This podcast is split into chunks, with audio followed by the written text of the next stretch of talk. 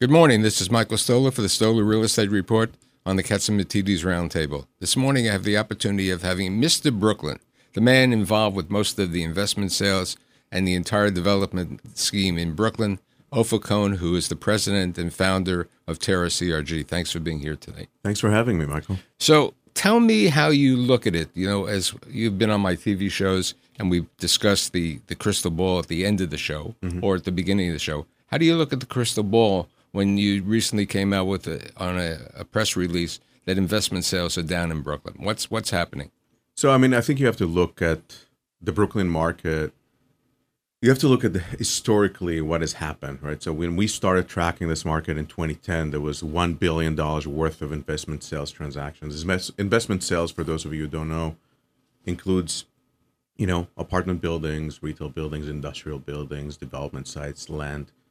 Um, that market in 2010 was just coming out of the recession. It was a billion dollars worth of transactions. In uh, 2015, it peaked with almost 10 billion, and then it was kind of hovering between six and seven billion for a few years.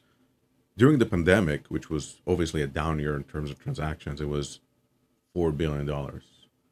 Um, and the reason I'm mentioning that is because while volume tends to uh, go down in challenging economic times or challenging times in general, the average transaction in Brooklyn and the, the, the value of, of real estate in general quadrupled during this period, right? In that decade between 2010 and 2020.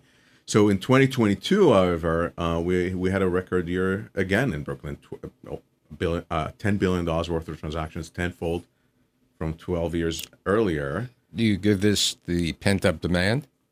Yeah, so there was definitely pent up demand, and was the tail end of of uh, of a low interest rate environment. Uh, the the last two quarters of 2022, you know, there was still uh, uh, closing of transactions that were originated at the be- beginning of that year. A tremendous amount of capital that was sitting on the on the sidelines in, in 2022 kind of jumped in in 2021 and 2022. There was also um, you know, the expiration of the 421A program, that people rushed to acquire uh, residential uh, residentially zoned land towards the end of 2022 to take advantage of uh, the last days of that program. That program sunset um, was June 15 of 2022, about a year ago. So that was uh, an- another reason for that peak. But you know, as as you as you may know, the first quarter of uh, 2023 there was significant decline, almost 70 percent decline in volume. You know, Across the board, right? across the board all asset all, all asset types and, and and we attribute that mostly to uh, the interest rate environment that that changed so so rapidly over the last nine months Okay, you've recently been involved with this project on Atlantic Avenue. Tell me a bit, a little bit about it. yeah i mean we we um uh, uh we uh, uh assembled the site um started uh 2018 2019 assembled uh, a very large site on atlantic avenue between uh franklin and classon avenue um and uh, went through uh, the public process to rezone it from industrially uh, zoned land M11 to um, uh, a higher density residential project with a, a significant portion of the apartments um, mandatory inclusionary housing, which is uh, uh, affordable, a permanently affordable apartment. So this is a project with 30% of the apartments are affordable. So 137 apartments that are affordable. This is in Bed-Stuy, uh, Bedford-Stuyvesant. Uh, that that project alone doubles the amount of affordable housing units that was created in this neighborhood for over a decade. That's just great. one project. Let's talk about you know what's happening in Williamsburg. I remember being at the groundbreaking in like 2006 for one of the first developments, major developments. Today we have Hermes. Yeah, Williamsburg. Williamsburg uh, has really gone uh, through a tr- tremendous transformation over the last, at this point, almost two decades.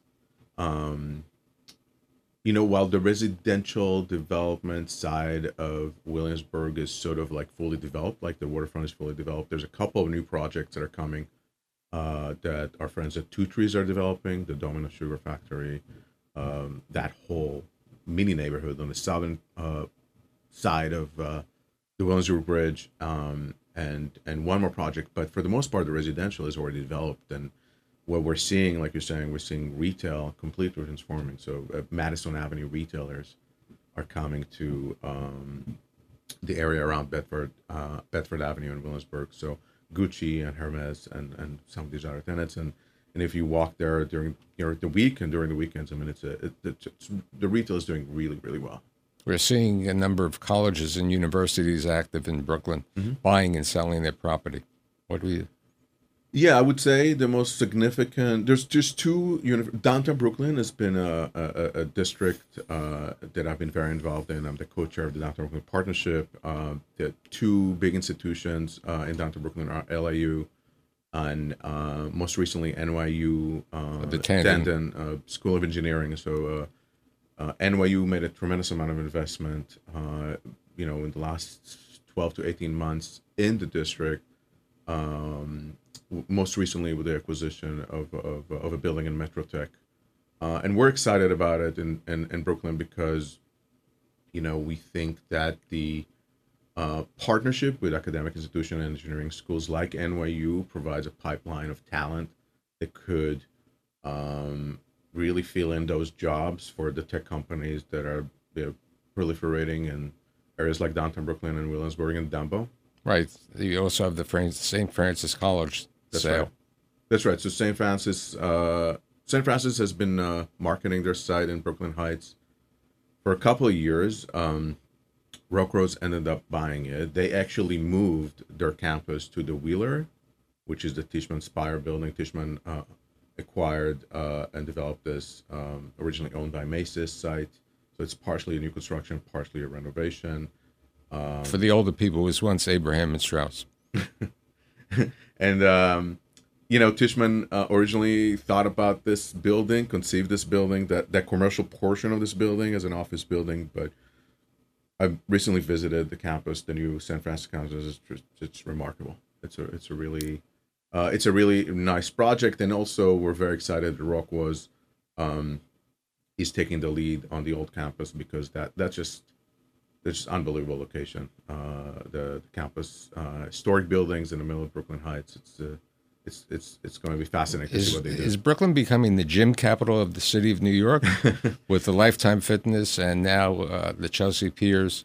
Yeah, I mean, so it, it's true. So I mean, it, it it's it's I would I would categorize it as, uh, you know, Brooklyn. Uh, the demographic in Brooklyn the, is changing, and there is significantly more need for amenities, and especially with hybrid uh, modes of work where people might not spend their time commuting and they they work more close either at their apartments or close to where they uh, where they live. Uh, you know, so Chelsea Piers just opened last week a, a brand new facility in Prospect Heights. It actually, across the street from our office.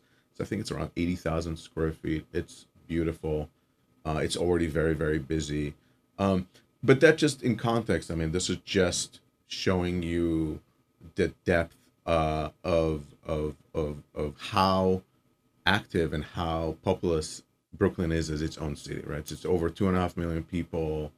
Um, it has its own vibrancy. It has its own economy. It has its own energy. And look at you know, I I go to um, Wegman Supermarket in the Brooklyn Navy Yards, and and you any any day of the week, any time of the day, the parking lot is completely full. And so it just shows you It's like when Whole Foods open. Right, but Same guess idea. what? Whole Foods is still the parking lot is still full, and there was a need for another big, amazing, big uh, uh, grocery store. What about the office market? So the office market in Brooklyn has always been uh, a, a small and medium-sized tenant market, and we're continuing to see that um, even coming out of COVID. So the that market of the you know smaller uh, 25 to 100 employee companies are continuing to be in Brooklyn, continuing to sign leases, um, and also different forms of of of not just office but hybrids of office and manufacturing, like we're seeing in Industry City and the Brooklyn Yard. These are two industrial complexes that are, are doing really, really well. And it, it shows that the strength and the advantage of those those combinations of manufacturing and office for Brooklyn. So Brooklyn doesn't have the availability of of older stock class B office buildings that you know we've seen in Manhattan, and there's there's there's only a handful of uh, brand new office buildings that are still seeking large tenants. But for the most part, there's it's, it's not such a you know terrible office market. So, as I said a little while ago, I think my apple is very shiny and clear for Brooklyn. Okay, we may have had a, a, a burp based on the interest rates and some other things, but I think Brooklyn's going to continue. There are going to be development sites. You mentioned that you're doing one with ExxonMobil. So there's definitely there. And the king of Brooklyn and my friend over here, Ofer Cohen, thanks for being here today. Thank you, Michael.